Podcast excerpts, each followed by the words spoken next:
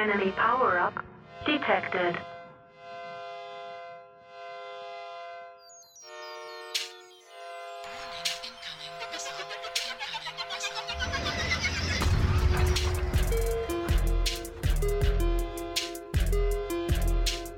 Host 7 Mech Warriors, it's your boy, Captain Cat here, joining you for another episode of Incoming Missile, a Mech Warrior online podcast. Well, it was April last time we had Kalon and not Bob of Aces Wild on the podcast. We've got them back in the pod lab to reflect on how it went now that ISC Season 2 is all behind us. We chat to them about what they learned what they might do differently for a potential ISC Season 3. We also drill down a little into the comp meta and examine the levers you can move in forming your tournament rule set and what effects that has on gameplay. A couple of announcements. Looking towards the horizon, we have a couple of one day events coming up. Renegades 3s. That's a one day 3v3 event scheduled for 3rd of August. So sign a team up now for that. Heroes vs. Zeros is another one coming up, so check that out as well. And finally, we have the MWOC Championship Series 2019 which is a community run stand in for Worlds this year. The details for that are still being worked out, but I expect to hear about that very soon. So, plenty of competitive play out there to scratch your high level MWO edge. Be sure to join the MWO Comp Discord and follow the MWO League's Twitch channels so you don't miss any action. And better yet, get your homies and map strats together and sign yourself up to play.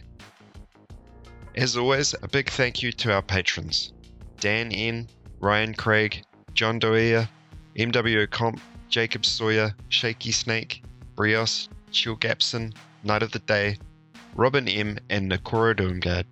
Your support is fantastic, so if you see these guys in game, give them a GG from us. And if you did want to support us in more tangible ways like these amazing mech warriors, you can become a patron for as little as $2 a month. So look for Incoming Missile Podcasts on Patreon. Well, let's crack on with the show, shall we?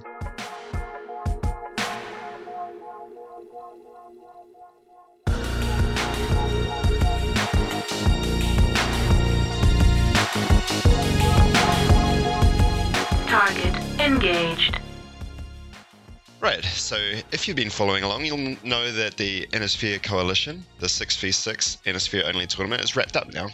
And you may have caught the post com episode we did around the performance of the teams, the mechs and strats. Kozen did uh, power of work doing all that stuff. Um, so if you haven't, go back and check those out. But today, we're going to zoom out of the mech stats and we're going to talk to tournament organizers Kalon, Farstar, and Not Bob from Aces Wild about the competition itself and reflect on some of the wider questions about putting together a tournament of this kind. Specifically, we're going to chat to them about the rules and format of ISC, which was a little different from what we've seen lately, and then reflect on some of the things they've learned from organizing. So, welcome, Kalon and Not Bob. How are you guys doing? Uh, doing fantastic. How are you? Yeah, great, great. So tournament's all wrapped up. What's the main feeling? Is it a bit of uh, relief that it's finished, or regret that it's over? Uh, both, I think, and uh, just, just pretty much overall happy how it went. We uh, didn't lose a single team throughout it, and everybody seemed really positive at the end, and and uh, we're considering it a, a pretty solid success. And uh, I know that not Bob, you were piloting in the tournament, and Kalon, you're more uh, sort of running things and puppet master behind the scenes. Is that about right? Yeah, I pulled myself out of the um, uh, playing side of it just so that I could remain objective and and manage it from, uh, and also be a referee for any of the issues that came. I guess it's nice to get sort of the two perspective, one from the sort of arbitration and one from on the ground, as it were. Exactly. And well, I was also a player. I did a lot of the uh, admin stuff in terms of like keeping up all the uh, data and sheets and like that. And it kind of worked out for everyone involved, I think. Yeah, I mean, you guys did what appeared to be a huge amount of work. yeah, yeah. It, what? So it looks like a huge amount of work, but because uh, all the systems we have in place are kind of transparent, it actually wasn't too too much, but it still was a decent amount. Yeah, we were able to automate quite a bit of it using Google Docs and stuff that that really smoothed things out for over the. Yeah, yeah. What you guys introduced for that side of things was was really cool with the engine website being able to run over all the data that you need whenever you needed it? How, how many Discord messages did you end up answering? oh God, I don't even know. Uh, tons. Mostly the roster updates were the big ones. Um, we had a lot of changes to the roster over the tournament. Yeah, you seem to be available pretty much any time, day or night. Yeah, yeah. Because who needs sleep, anyways, right?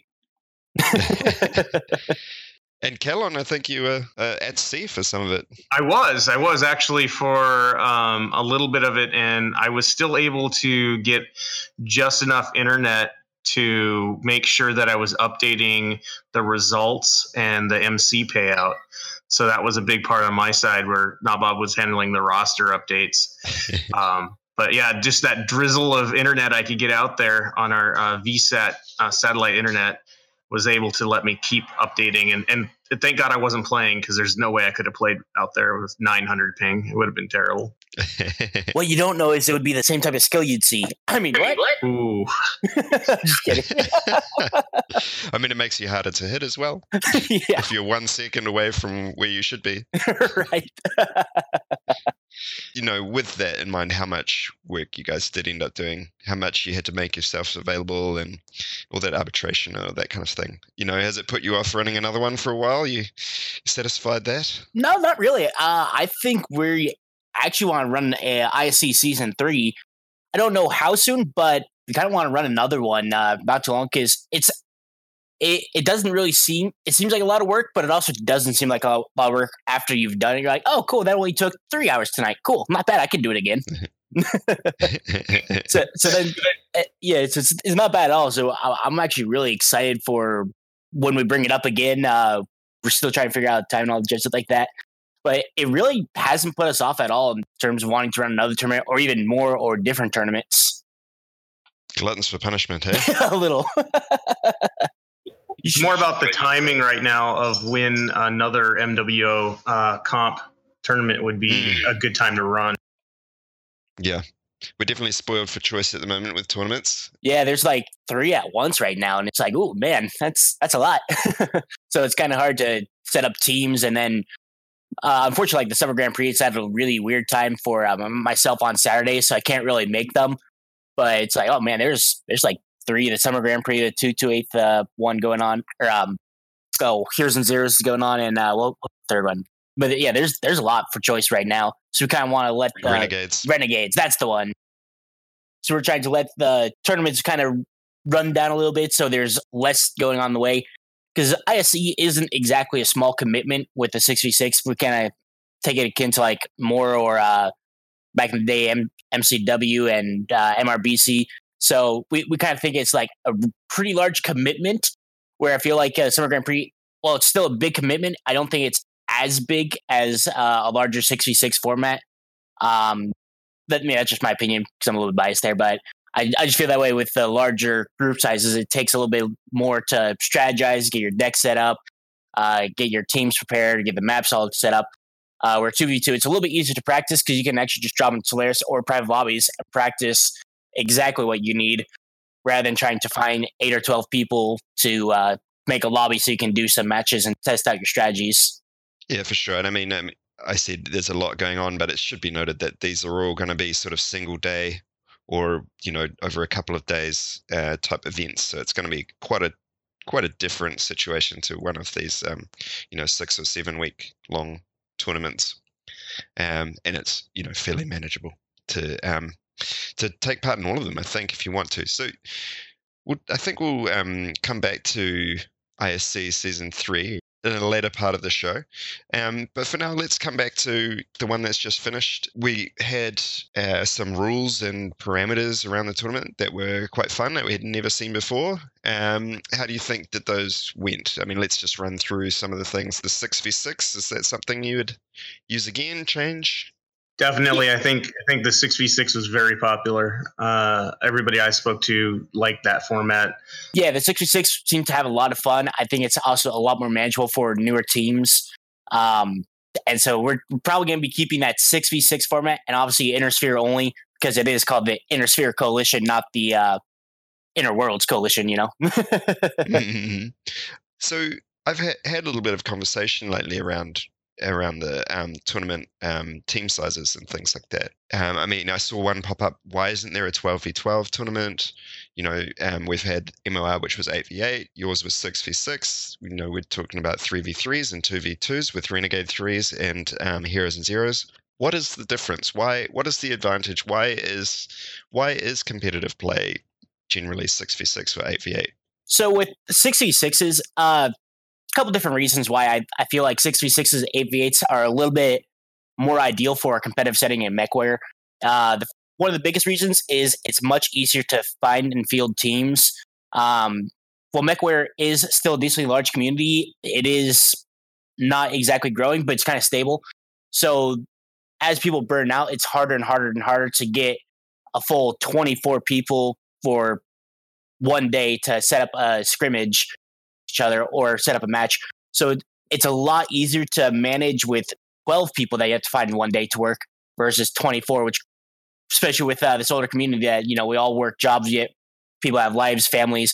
It's really hard to uh, set up times with all 24, where 6v6 is a lot easier on the people to set it up. Uh, it's also easier to set up drop decks. Uh, of course, then again, that kind of goes back to the ton but that's different story there. Um, but also with the 6v6s, it's honestly a little bit more fun because you're using the same amount of map with a smaller number of mechs, so you can do a little bit different strategies than you'll see in a 12v12, where honestly, there's just probably too many people to do like a, a big flank like, like that without being completely outnumbered.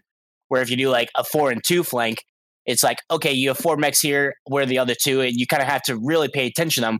Where in a 12v12, you don't really have to worry about the other two that are just kind of chilling out, doing it for a flank, whatnot, uh, as long as you can win the main engagement. Where with a 6v6, if, if you win the main engagement, you can still possibly lose if you do enough damage out there, um, because every mech does matter a little bit more in that. I mean, to me, one of the my key sort of rationales in my head for a smaller than 12 um, team size is that the, it seems to me that the more players you get, the more sort of random it's going to be. Um, you know, where if you have a little, like you're saying, a flank going one way, and you stumble into six people, it's going to be less dramatic than if you stumble into 12 people. You know, the, the number of guns on the field um, that can target one or two people at a time is going to dramatically shift sort of the dice rolling aspect of the game where um, you know it just feels i guess more competitive uh, to use that word um, to have to to reduce those sizes down what do you think about that? Yeah, so that, that's actually a pretty good point. And then you know, with uh, most maps being uh, all the terms basically running conquest or or something of that similar nature, it makes going for those caps more of a uh, thoughtful decision rather than all right, yeah, we're going to send you to the cap right away versus, ooh, this is Grimplexus. This is kind of a big map. Do we really want to send two of our mechs off to go grab a cap over here? We'll be down two heavy hitters versus six. So I, I think it actually does affect decision making on the maps a lot more than with a 12v12 where it's like, okay, I can send a whole lance off and nobody will care. Yeah. I mean, I'd love to see a 12v12 tournament, see how it plays out. But um, that sort of covers the upper limit of the and this is quite an interesting topic to me so forgive me if i drill down into it a little bit because it's it does seem relevant right now as well with these tournaments that we've been talking about and um and also with the world championships as well coming up we've got to be talking about what works and what doesn't work you know? So the so that deals with the upper limits you know bringing it down from 12 to 8 or 6 uh, makes sense but what about reducing it further past six, five, four, three, two, one v ones. What's what's the difference there? So the difference there, I think if you're under four pilots, strategy or four pilots, so it's like if you go four v four, two v two, one v one. I think a lot of map strategy actually gets kind of not necessarily thrown out the window, but it matters a little bit less than it would in a six v six. Um, so like if you do like one v ones and two v twos, I used to participate in a ton the 1v1 and 2v2 tournaments back in the day. I just about everyone I could enter, I entered in. Uh, did pretty successful, but you know, a lot of them is, hey, all right, I like this area of the map. I'm gonna wait here, or I'm gonna force my opponent into somewhere else. But you know, it, from that point, it depended 100% on your skill versus the other person's skill, where there's really not too much deception or map trickery going on. So it kind of limits your options and what you can do in it. Because uh, with 2v2 or 3v3, you really don't want to send one guy around flanking because then you've lost quite literally a third of your firepower, or in case of 2v2, half your firepower. And if you get caught out and you're not in position to do it, you're just going to get hammered and lose. Uh, or if you do the flank, it might not be successful because you're no longer hitting the same components.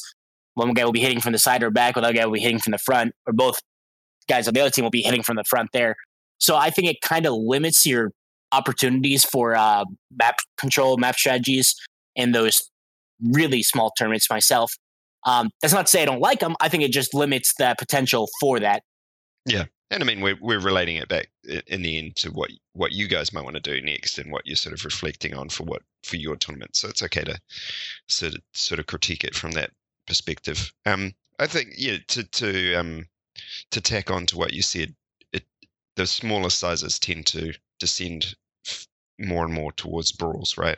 Yeah, because you really can't you can't really play. I mean, you could play long range, but it's very hard to consistently play long range the whole time versus two v two. So like, let's say you take uh, two long range mechs, like a Mad Cat two and like a uh, Hellbringer or something like that, just throwing two random mechs out there that decent mid range or long range, versus something like two linebackers. Well, unless you get so much damage on them beforehand and break their legs or their their missile arms, whatever, you're going to be in a real bad time when they get up close. And it almost doesn't make sense to go long range, especially on maps where it is 2v2. You can just stay in the little corners and you won't get a whiff of them until they're right on top of you. You need those. You need those other mem- members of your team uh, to be standing up the front to pr- protect you from a, a light swarm or whatever if you're going to play range. And it and it'd be interesting to sort of have a look at at what point below six those sort of range roles or role war, warfare to use that trigger word um, would becomes stops becoming viable. Yeah, I, I think even in six v sixes, you kind of started seeing that become less viable. There were a couple obvious exceptions, like on Grim, uh, for people would, where it, actually the map strategy kind of changed the way to go on the back after everyone saw EMP use it, and it's like, oh crap, this is a great spot. And that was kind of one of the few maps where you did see range versus like Mining Collective, where you actually saw a lot of brawl versus a lot of range, like you'll normally see in quick play, because it's just more viable for a smaller map like Mining with not super long sight lines, but like medium sized sight lines there. So it just kind of makes sense to go brawl and a lot of maps into six v six. Where I think with an eight, I think you'll you'll see a lot more range on Mine Collective than you did with ISC.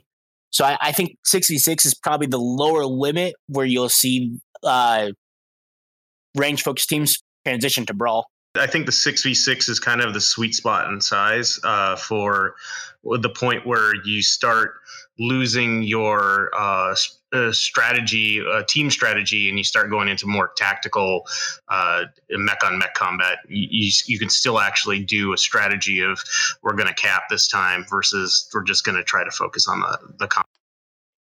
yeah, for sure. All right, let's let's um we spend a lot of time on that one little point. so uh, we've got the Inner Sphere only. You guys getting rid of that? Nope, nope. That is going to nope. stay as long as this competition is going to be around. Inner Sphere Coalition, got to be Inner Sphere. Yeah, exactly. yep. But how did you feel? Like, what was different about running an Inner Sphere tournament compared to uh, either a mixed or, you know, I've never seen a clan only, but if there was a clan only, what would be different there? Oh, I, I, think I think if you did clan only, you'd, you'd have some of the same things that came up this time with uh, Innersphere only.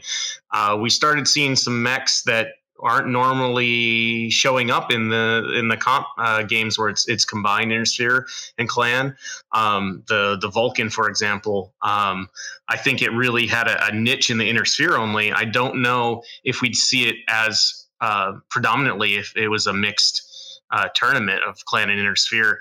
But I think if we did a, a, cl- a clan only um, tournament down the road, or somebody did, you're going to still see, you're to see that come up too. Maybe a clan mech that normally doesn't get used will get used, and adds more variety to the overall uh, gameplay, which I think is a good thing. Yeah, I mean, I th- I'm not sure I agree with you on the Vulcan in particular because I think the Inner Sphere medium pulses are just really strong in any in any setting right now, and the and the pseudo the Inner Sphere pseudo lights just dominate and I think we'll continue to see the Vulcan. I think it was found in the ISC kind of thing, because it came available not long before it. I think we'll continue to see it in comp play, but I guess we'll see uh, how that prediction bears out.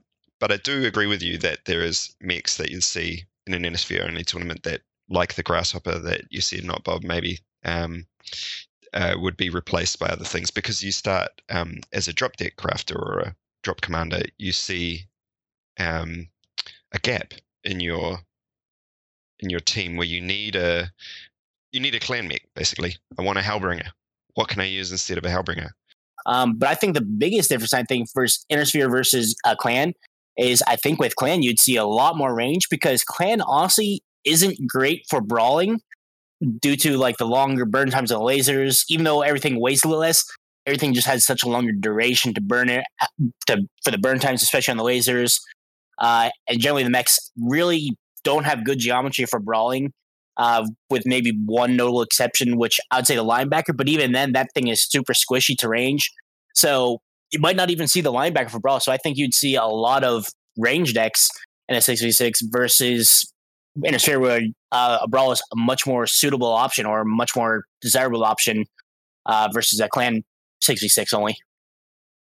Yeah, I think um, the, the tankiness of Inner Sphere needs to be mentioned in that yes, conversation. absolutely. Um, you know, they've got all the armor and structure quirks like the Vulcan, the Assassin, all that kind of thing, Wolfhound. Um, and and and that, as a player, I quite enjoyed how it really slows the game down because you can you can take a punch, you can make a mistake. Yeah, you can make a mistake and not die immediately or get core out, and then you have to play incredibly passive. So so it does lead to maybe not not necessarily more mistakes, but at least a little bit more aggressive gameplay or aggressive long range trading because you do have that extra armor. Or with a brawl, you, you can have a lot more a fun brawl because people are living forever. It's like, oh step, oh step, he's at twenty health. Oh god, he's he's barely alive. He's barely alive. Oh god, get him down. And then it just keeps like going, and then you get him down, but then like two mechs on the side die, and then another goes swings back and forth. So I I think you know, intersphere brawling is probably one of the funnest things to watch, in my opinion. yeah, I mean, it, you combine that with the lower DPS as well. You know, it, the clans can just pump out a whole crap load of damage with one alpha yeah. that the Inner Sphere just can't quite match. And so combine that with the armor, then it's um, just slows things down. All right, so let's move on to the next uh, aspect. You guys had a 325 tonnage limit. How did that bear out? So we we got a uh, not necessarily a mixed feeling about it, but we had a couple of suggestions on it, uh, saying that we might want to uh, increase or change the ton limits as the drops go by. Because a lot of people are saying, "Hey, we're only seeing the same ten mechs across all the drops here. There's not many assaults or heavies that can get that can even get played with that limit."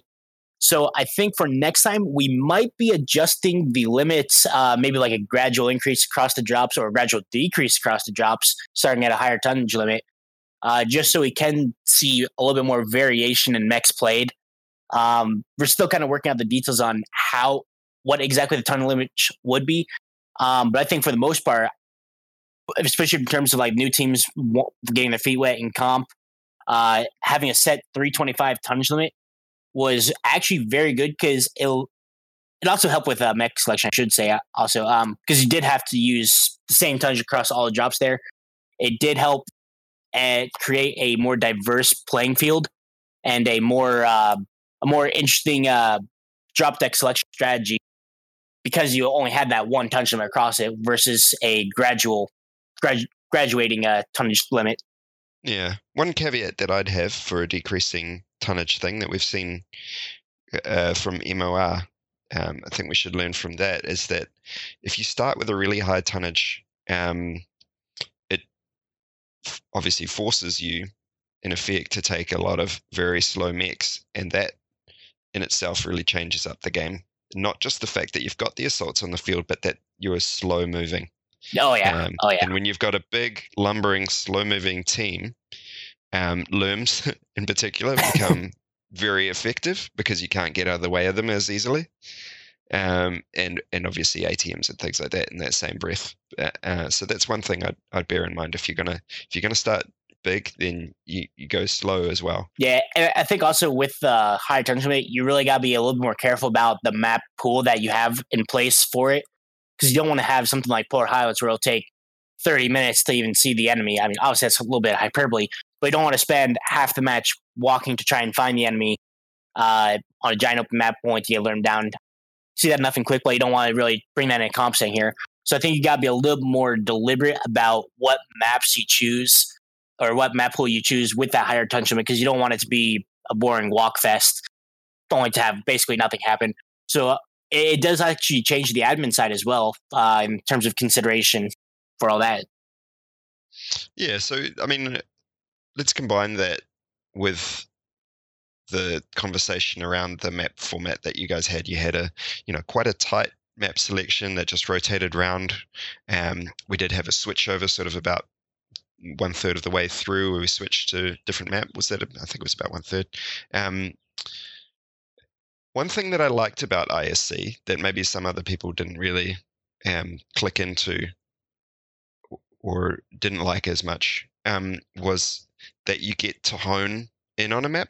So you get to, you know, bring a drop deck to a map and see how it works, and then you know that you're going to play that map again and again. So you can just really clearly um, define in what your team is good at doing on that map and how you can win on that map, and then sort of a trial and error or evolutionary um, design process for your drop decks. I really appreciated that, and that, that's why I was a little bit disappointed to see um, HPG Manifold get taken out of the thing because I was like, oh, we're just clicking in with this at what we're going to do in HPG, and it's getting taken away. So it's a little bit of a selfish, perhaps, way of looking at it. But I did, I did like that aspect of it. It was kind of the that. problem too, was that uh, some teams got overly honed in on it, and it and it made it made it uh, one sided depending on who got up on the wall first. Yeah, in terms of HG, it was just it is. I actually personally HPG is my favorite map. Uh, that being said, I understand the concerns because it really did matter on who got the wall first, and then everyone else just had to hide in basin. So it did kind of make sense from a balance perspective to swap it out once it just got too dominant. And then had a lot of people voice concerns, so it's sort like, okay, probably got to talk about it. So we actually brought it up in uh, the team leader chat. Had a vote, made, made sure that it was majority of people that it was actually a decently high majority. Was like seventy five percent were in favor of actually swapping the map over. So we wanted to make sure that we were as transparent as possible. We had like a week long discussion about swapping over the pros and cons. But like you said, it, it uh, having this small map pool really allows you to focus down on the strategies, and you can actually see your strategies evolve over time. Kind of like what we saw with Grim, actually. Like initially, the fights were around Kappa uh, and the center part of the map, and then it shifted over to the backside around uh, Epsilon Gamma on uh, the exact opposite side of the map because uh, you could more easily control the two cap points there, uh, which brought in a whole different dynamic because uh, initially it was more of a mid range fight around Kappa, and then it turned into an extreme long range fight at uh, the of the corner map. So it was kind of cool to see actually the map strategy evolve even on that small map set.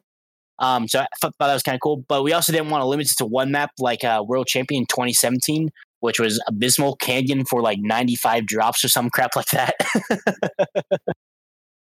and and it should be interesting too if we do a scaling on the um, tonnage and then also continue our map rotation it'll probably throw a little bit more variability in and it would probably unfortunately like you said uh, make it harder to hone in your strategy per map because you may not always get the same tonnage for that map so that's something we'll, we'll be looking at considering for the next go round and Exactly. how to pair that up Yeah, that's the kind of the point that I was um, tangentially making.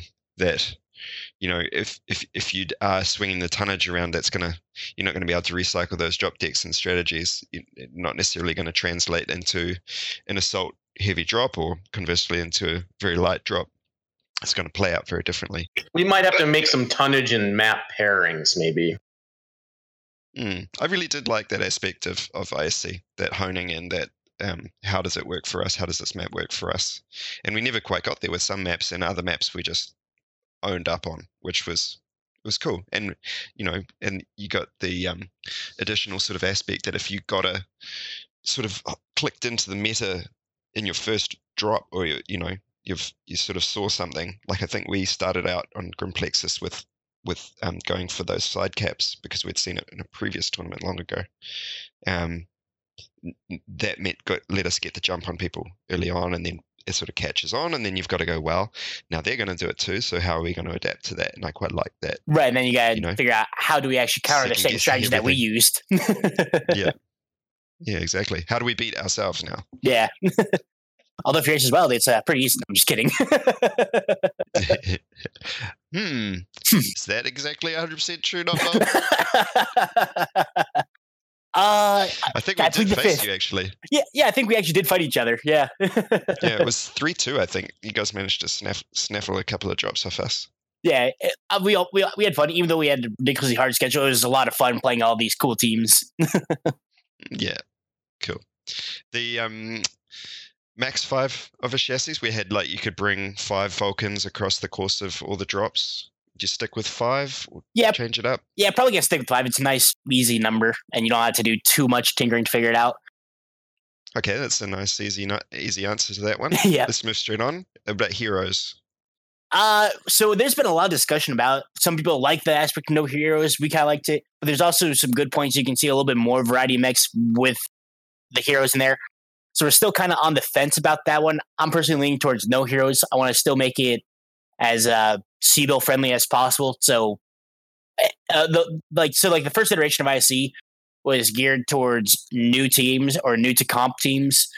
Um, so we only had one big name that entered it, and that was two to eight back in time and we quite literally disallowed any other team that we thought would way overperform uh, versus everyone else. But with that term right there, you know, we wanted to make it quite easy and simple and accessible to everyone, and that's kind of where the no heroes, inner sphere only uh, thing came from. Um, so we kind of want to continue that trend. Okay. Well, if I can give you a couple of counterpoints here. Go for it. One, when the game's old, you know, and there's a lot of events that give you MC. There's a lot of ways of getting MC if you're a free to play player.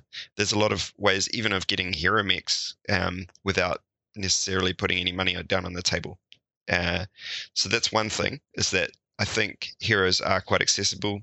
Sales every week, it seems like at the moment, 40, 50% off sales. Um, and the other thing that I'd say, and I'll get you to respond to both, is that I- don't think heroes are must haves anyway. I think they're just another option on the table. I think there's very few, especially if you limit it down to just Inner Sphere, there's very, very few heroes that are better than the standard variants that are must haves. IV4, maybe. Yeah, I, I agree with you on that. Most heroes generally are not better than the C-bill counterparts. Uh, it's more like the spirit, like, hey, we don't want that in general. Even though I agree with you on all these points, MC is very easy to come by if you play the game. Uh, heroes are pretty accessible with all the MC you get and all the mech bays you can get, all jazz. So it is ex- decently accessible, but the fact is that it still is an option to pay money for it. And so we will of want to try and limit it to just C-bills. So that's it. That way there's no confusion. And uh, in case uh, somebody wins today, I don't want to hear any whining about, oh, it's pay to win, even though that's kind of bullcrap. Yeah, there really is very few, I think. I think the IV4 is good, but maybe not strong in a 6v6 because, you know, well, if it was the same structure as before, MRMs are not great versus light mechs or lighter mechs, fast movers and things like that. It's really hard Maybe if we do that graduating target. with heavier mechs, maybe you'd see it more because MRMs do just sandblast armor off. But yeah, they're not great against lighter mix. Grinner. Grinner would be another one. It's still probably it's not as good as the Wolfhound 2, and I mean, it can bring ECM, but yeah, But the ECM is Anyway. kind of meh. cool. Was there anything else you guys are looking up changing in terms of the sort of competition rules? Uh, I think a couple things that we uh, are also going to be changing is actually the uh, Swiss system itself. We've been looking into different styles of the Swiss, or even uh, having like a multi-stage tournament of it. as a really quick primer for anyone who doesn't hadn't followed the tournament until now or doesn't know what the Swiss uh, is, can you give us a thirty second version?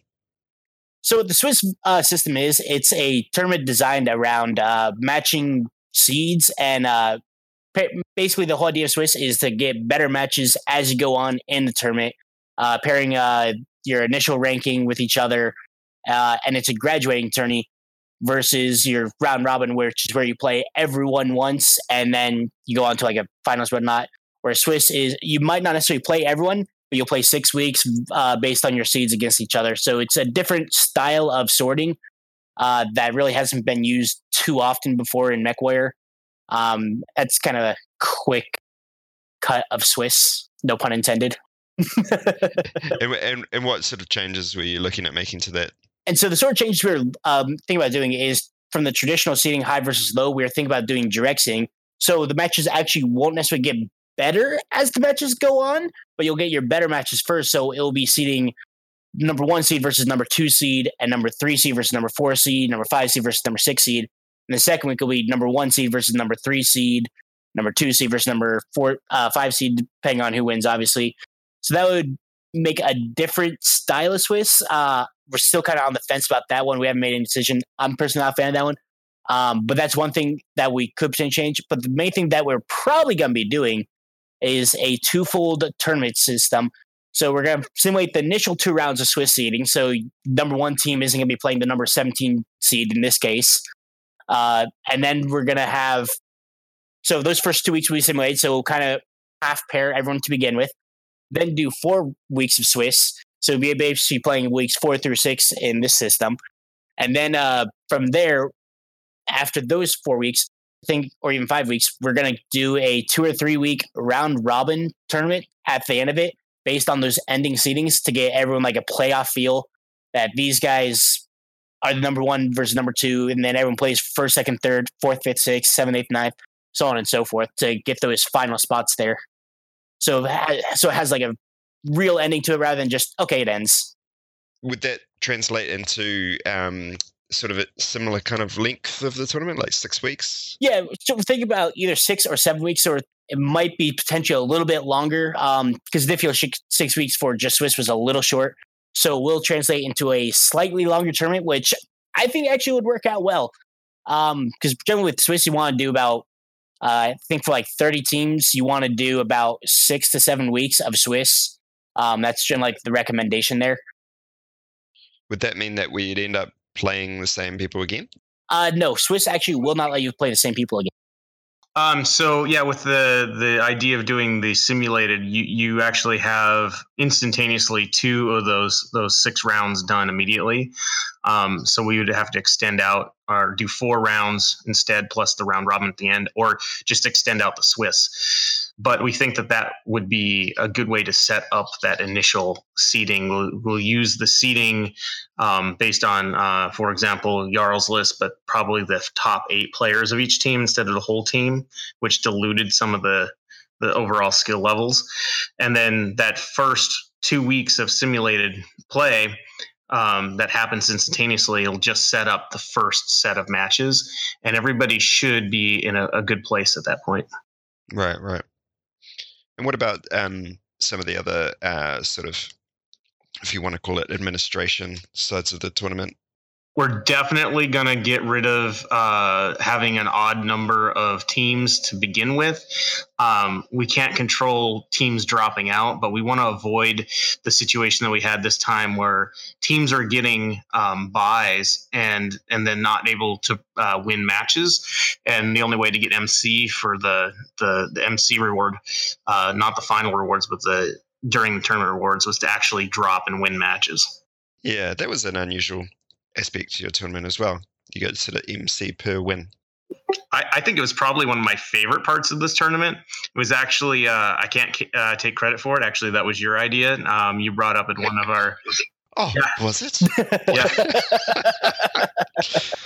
yeah. No, you you mentioned that in uh, uh, the first uh, interview you did with us, and I was like, you know, that's a really good idea. And so we went with that because we were talking at that time about a tiered reward system. And the the mc per drop kind of added in all these cool aspects that i've always liked about battletech was basically like being a mercenary and going there and earning your pay right? And so each team had to go in and earn their pay and they did that by taking away drops. It also allowed every single team in the tournament to walk away with something and the better teams to walk away with more obviously um, which I, I, thought was a great aspect. And it also essentially just automatically tiered that that prize pool that we were given. One of the things we definitely want to improve upon that for next season is to see if PGI will give us uh, more MC per drop, um, so that those rewards for the higher teams are much larger. Um, and we also uh, realized that our, our prize pool uh, for the winning teams, the special ones that the Aces Wild members uh, scraped up the uh, the cash for to to give out, um, we're a little heavy on the individual reward size their side, and we want to we want to spread that out more amongst teams next time instead of individuals. Yeah, I thought it was a, a really cool aspect of the um, the tournament, and it, it definitely was discussed. Um, definitely on our team, but presumably on, on on every team that you know actually if we lose this, we lose money. it's money out of our pocket to lose this game, or or it's yeah we've won we've just won some MC guys, so that's uh, you know it was a really tangible incentive to win, uh, which was great, and it, it, it's cool that that little you know idea off the cuff idea that we had together in that first podcast played out and worked out well for you. So that was good. And um, coming back to the second thing you said, I think um, you know if you're relating back your special prizes, what like what were the special categories like? A couple of them. Uh, so we had the team that moved the highest from their initial seeding, which was kind of one of my favorite ones actually. That's a cool. Uh, and it was DSAG that got that, and they they crawled their way up from a fairly low start point to a pretty high one. Um, we also saw some other teams that fell quite a ways too, which was interesting um, and a little unexpected. Uh, the other special awards for uh, um, we had first, second, and third place for teams, and then for individuals we had the highest amount of damage done, the most kills done, and then the most overall um, uh, assists. Yeah, and I think when you, I think Cozen um, even said to you early on that a lot of those rewards would end up going to the same people if, if, if it was done like that. So maybe we could look at um, ways that we could sort of finesse those um, qualifying things next time that um, it doesn't all get lumped onto uh, the same few people.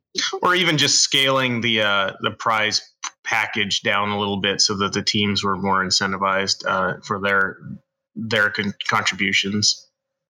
Or, or even potentially adding like a new random one, like a cap got award person who spent the most time on a cap point. Now that we can actually pull those stats out, and, and I mean it's it's it is tough for cappers lights going around doing that duty because you know that's not the that's not the number people look at when they're you know that's not the number the streamers look at that's not the number that um, your team captain's going to call out um, good job on you know spending the most time on cap hopefully they will but oftentimes you know that the the biggest um, rewards uh, and glory is a better word go to the person who did the most damage or got the most kills and those kind of things. And if you were just a little flea running around from cap to cap winning the game you might not get that recognition. So something like that would be quite cool. Yeah, that's that's like me when uh, and, and not Bob can attest to this. I'm usually the bait most of the times we play, and and it's because I've got the the game discipline to actually do you know what not Bob wants me to do, go up and then be a target. And yeah, I, I don't get any glory for that, but my team wins, so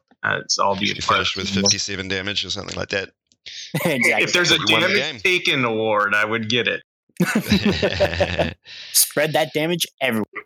Yep. Okay, so the we've got the um, MechWarrior World Championships, uh, which are not going to be the MechWarrior World Championships. No, no, that the, the MechWarrior Championship Series um, uh, coming up, which is uh, going to be a player-run, um, sort of outsourced worlds this year. So, you know, what sort of looking back at what's happened before uh, for Worlds, you know, we've had the the comp queue uh, in game where you go in and search for a, a competitive game. We've had stock mode. We've oh. had trigger warning. We've had um, uh, we've had endless time on Canyon that was mentioned earlier. What what what can you guys? Um, what advice can you guys give to the organizers of the forthcoming tournament um, based on your own experience with running this? Don't do stock mode. no, I, I think the biggest thing I'd see is make it in such a way that you know it's there's an incentive for every team to play rather than just the top teams even though it is world championship series and even though we probably know the top five teams I, I think there really needs to be a way to incentivize all the other teams that all the other teams to play. So like what we did right here, giving uh, everyone money when they win, immediately when they win, is very different than all right. Well, you placed fifth and you don't get anything. Congrats, or something like that. So I, I think the challenge is to make it in such a way that you know everyone will want to play and try and compete. Because uh, a lot of times you're just going to be running to the same guys. I know uh, last year when we did the comp queue, and it was only open for like uh, uh, every cup. Like what was it? I think it was actually open every day. I think I don't remember what was anymore. I kind of blocked out my memory. Uh, you know, we kept on pairing against Eon or two, EMP two two eight. Like I think we hit them twenty eight times out of our thirty five matches that we played, and it's just like, oh my god, this is just abysmal playing Stockport yeah, against it. It was brutal, and it didn't. And it, all it did was create uh, a will like it broke our will. We didn't want to keep doing it. We did it to the end just stubbornly but we were just beating ourselves against a wall that were some really great teams. And it, i don't think it helped them at all. I don't think it really gave them any advantage to just stomp us every time. Um, and and it, that kind of like that whole process is one of the reasons that when we we went into the isc and we started planning it we wanted to make it so that every team could come and participate originally with divisions and then we went with a swiss system um, which allowed everybody to play. And I think it's a testament for ISC that we didn't lose a single team throughout the tournament. Everybody came and everybody played all of their matches because there was an incentive to be there. There was MC on the table, and there was a chance you could get that. Even if you were playing MP, they might slip up. Who knows? You just get one match in, you know. So like there was that that that energy and that drive to keep going. And everybody had fun. Like I don't think anybody came like, man, I just hit wall after wall and wall, and I got so fed up with MWO and the comp scene over this tournament. Everybody was pretty pretty happy with it. So one thing you could look at doing is it, with the comp queue itself, it's kind of hard because you literally have to queue up for it.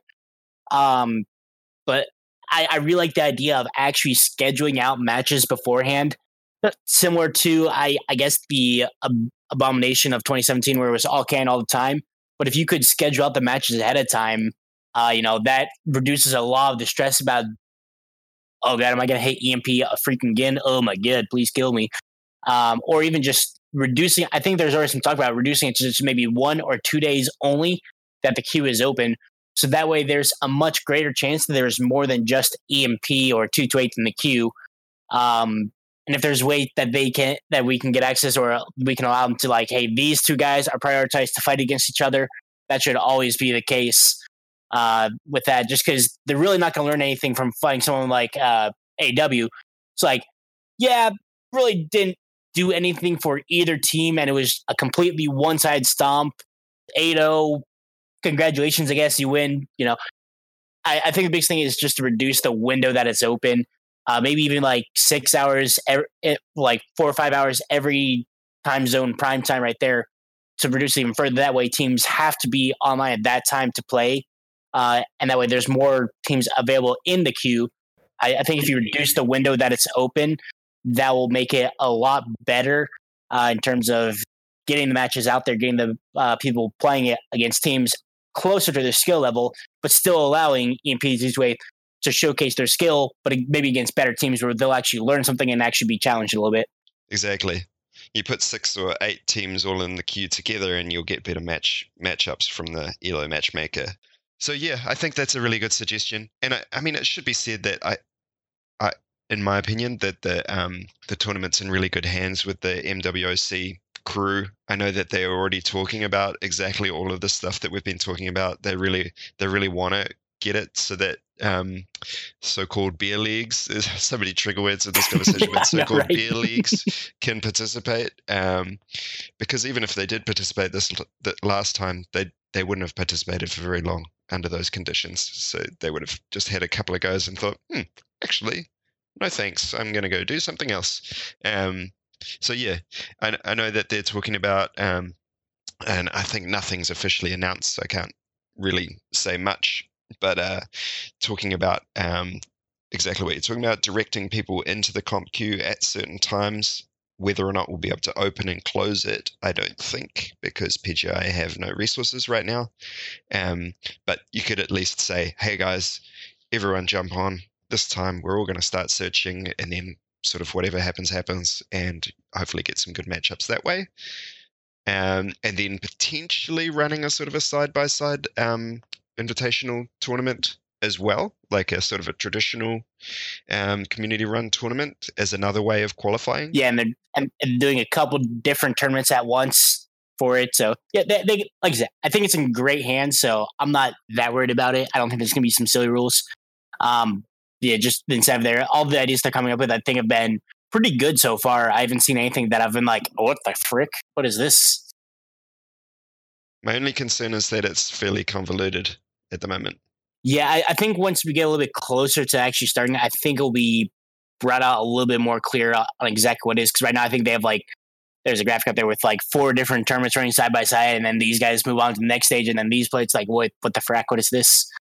But I, I think as the time gets closer, I think that'll get more focused down to exactly what we need, uh, and we'll make a better tournament. The only thing I could think of is a qualifying, um, like a preliminary that would qualify people for uh, a couple divisions, and then um, I think that a lot of teams would show up for that, and then try to get sorted into divisions, and then try to fight for wins in those divisions. Because um, because if we if we just do one large division, I can I can guarantee I can tell you exactly who the top five are going to be, and and a lot of teams are probably going to be discouraged from even trying because they know that if you break it down into like three divisions, um, the the top five in each division, there might be some more variability there. All right, so let's let's move on to talk a little bit more about the uh, the nitty gritty uh, of that forthcoming tournament uh, in terms of what we saw in the ISC that um, we kind of already talked about the Vulcan. Uh, there's a couple of points of view there. Um, what other sort of builds and play styles? Like, I think Kozend um, covered it really nicely with his comp updates, talking about the um, capping control strat versus brawl strat, which were the sort of the two main ones. Um, we're likely to see that come through in the worlds as well. I should stop calling it worlds the series. Yeah, World the, Series. Wait, we're playing baseball now. Tournament thing. I mean, notwithstanding any major patch changes, um, I think uh, I, th- I, think we'll see medium pul- Inner Sphere medium pulse continue to um, yeah to continue to crush that light and medium. I think we're going to see that hundred percent. I think we're also going to see a lot of UAC clan UACs out there. Uh, take like the uh, Blood Asp. I think you're going to if they're going to have assault mix in there, I think you're probably going to see Blood Asp in there. Um, with the higher mounts, you maybe might see the Mad Cat, but that thing is pretty easy to kill now because people learned, oh, its arms are weak as heck. So I, I think it all depends on really what maps are going to be played on what strategy. So, like if you have Solaris again, I think you are going to have to uh, have that short range, and I don't think you'll see that Blood Asp as much. You might see the direwolf though with the ultraviolet with the eight UX. Mm. I really liked playing Solaris and I mean, it, even though I was disappointed that we changed away from HPG for those own sort of personal reasons, it was, um, you know, we hadn't seen that much of Solaris in a competitive format. So it's interesting to to watch how it sort of the strategies evolve on that, um, and how you know people learn what works and what doesn't work. And yeah, a big in your face kind of juggernaut type drop decks with some fast movers uh, nibbling on the flanks seems to be the way to go. I think we had a quad LBX annihilator in there, and then a bunch of vo- those aforementioned Vulcans and assassins and stuff like that. Yeah, yeah. I actually brought my uh, Solaris annihilator with the five LBXs. That thing is slow as crap, but on Solaris, you really don't need speed.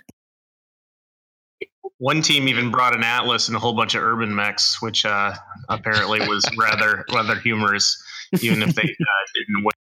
Actually, I think that was an Aces Wild team. It's for the memes. yeah, you got to do it.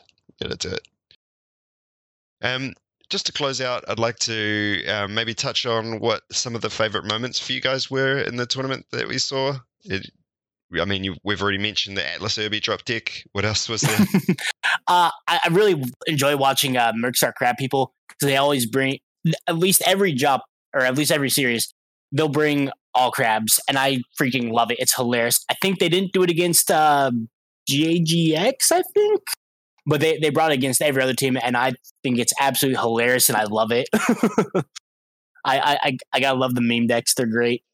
It's great to ha- great to have a, a sort of a signature move, if you will. And I mean, um, two to eight Blackwatch brought a crab rush against us. It's not just a meme; it actually is a really powerful That- that's the funny thing. drop deck. Crabs aren't garbage, so it actually works out okay.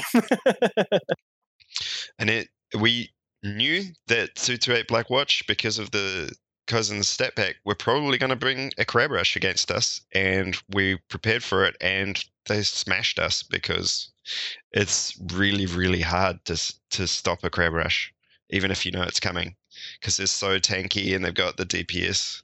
yeah, the five medium pulses on there, five to six medium pulses. It's pretty difficult to get in there unless you can break their legs off early and separate them.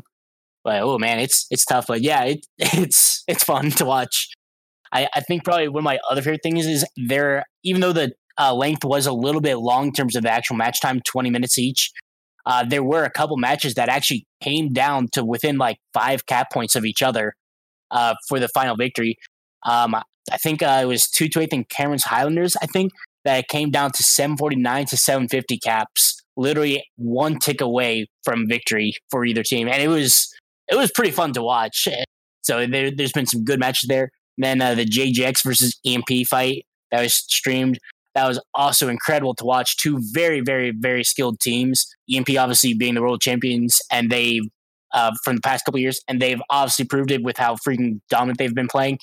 But then JJX coming up and being like, "Yo, we're good too, yo," and they they took two drops off of EMP in that match series right there, and they made a very, very convincing show. So that was really fun to watch. Even though EMP came out on top, uh, it was still a very, very fun match to watch. Yeah, some really uh, high level competitive play going on in that tournament, and uh, JGX um, did manage to show that they're a real contender uh, for the for the crown going into this year's world.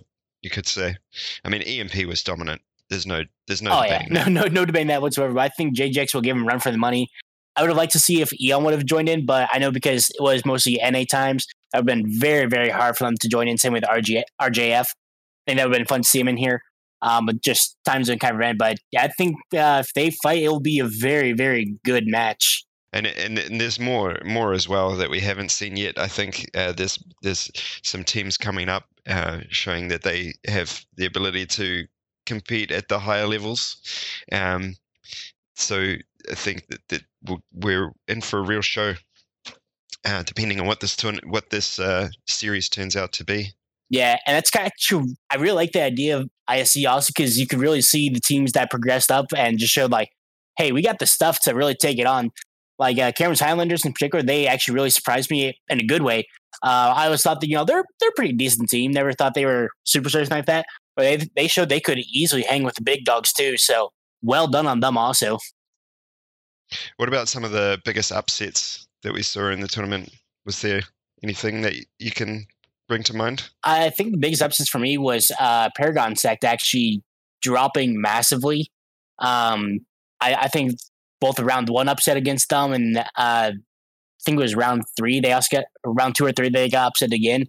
I think that was really uh, kind of telling. Like, whoa, did not expect them, especially with how high they're and the quality of players that they actually do have in terms of individual skill. They're all very good pilots, but seeing them get upsetted not just once but twice was like, oh, oh dang. So I, I think that's probably my uh, the biggest upset that I saw. That was like, oh, hello. So it proves that Jarl obviously isn't everything.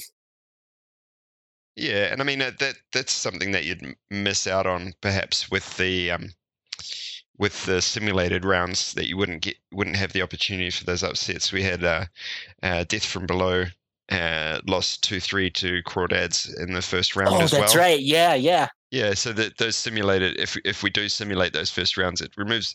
I mean, it's probably worth it for to remove the uh, foregone conclusion kind of you know let's go into let's start the tournament with a few stomps kind of thing, um, which is maybe not good for the low seed teams, um, but you know it, it it it is fun to have those upsets, to have those games that people think are foregone conclusions, and then they manage to take it three two or even even better.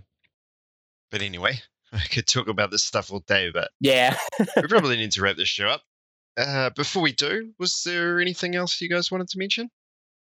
Uh, I just wanted to thank everybody that came and participated in ISC. It was a resounding success. The support from the MW comp guys was awesome. Also, uh, and all the work he did with the the the database and the statistics that really, really, really helped and highlighted a ton of aspects of, of uh, ISC that, and and just in the comp scene in general that we haven't seen um, in like more and and uh, well, I think more had it, but uh, BFM and the old old comp stuff, we never were able to analyze how everybody's performing, how the mechs per- were performing, and then put those into podcasts. It was really, truly what helps make this an esport, and I, I really enjoyed that aspect of it. It was really cool. And again, thank everybody for participating. Um, Ace as well for putting up the special uh, awards that they pulled out of their own pockets for. That was awesome. Yeah, great, and uh, and thank you guys for for doing all that work because, I mean, you understated it a bit, but I think that it, it would have had a huge impact on your on your lives for the time that you know those six weeks or whatever it was that the the tournament was running and in the weeks leading up to it and the weeks after as, as well. So it's it's no small amount of work guys. Uh, and it makes a huge contribution to this community. So thank you very much for doing that. Thank you very much for you know taking your, your units for taking money out of their own pocket to put prizes up. um yeah, and um, I really look forward to participating in it again because it was a heap of fun. Heck yeah! Um, and also thank want to thank all the casters that were able to. They volunteered their time to make it a really good experience, uh, especially uh, setting up all the uh, stream overlays, making it look really, really freaking nice. Uh, and then obviously getting up, guys, MW Comp, you guys at IMP uh, for setting all this up. Uh, it's been awesome to get all these all the extra information out there, a little bit more detail in it all. Uh, really like the breakdowns of, like I was saying, all the breakdowns with the stat sheets that you guys made and updated. Uh, it's really cool to see the progression of Mexa and how they perform across the tournament. Yeah, Cousin did an amazing body of work there, guys. I mean, uh, if you ha- haven't seen it before, uh, we'll put a link in the show notes for the uh, the stat pack that Cousin put together, uh, so you can really get in and nerd out over the um, what the each team and each pilot and each mech that was used in the tournament. And um, I mean, it was a great resource as a as a captain to be able to go in and um, sort of uh, scout the enemy that you're facing and go, oh look, these guys do crab rush. Okay, we better prep for a crab rush, you know, or, or, whatever it was. It, it, you could go in and burrow down and see what people have done on the maps that you were going to play either the opponent that you were facing or other teams um, and and really once you get that kind of information out there because some people do this on their own and then keep it secret amongst their team this kind of stuff and then um, but once you sort of democratize that information, it really brings up the level of the whole tournament. So it was a really great resource, and I, I'll take no credit for it. Just pass on my own thanks to Cousin for doing all that work because it was really good. And those comp updates were very entertaining as well. I think we all enjoyed having our names read out uh, for glory on there. Have, our have team, about hearing five about minutes our team. of glory. Yep. yeah, yeah. Whether it was for most team damage or whatever it was. Whoops. but yeah, thank you guys very much for joining us today, and we look forward to seeing more from Aces Wild in the future.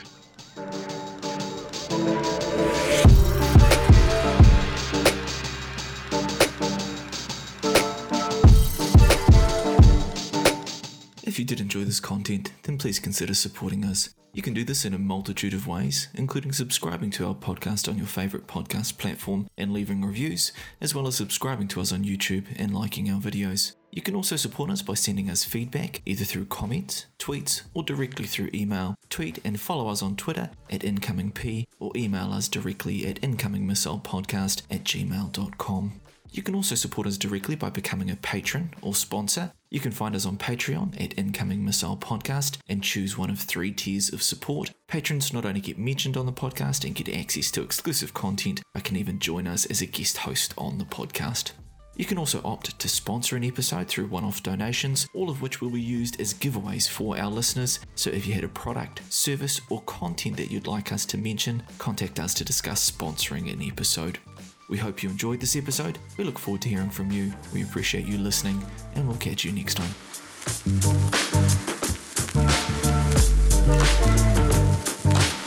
Shutting down.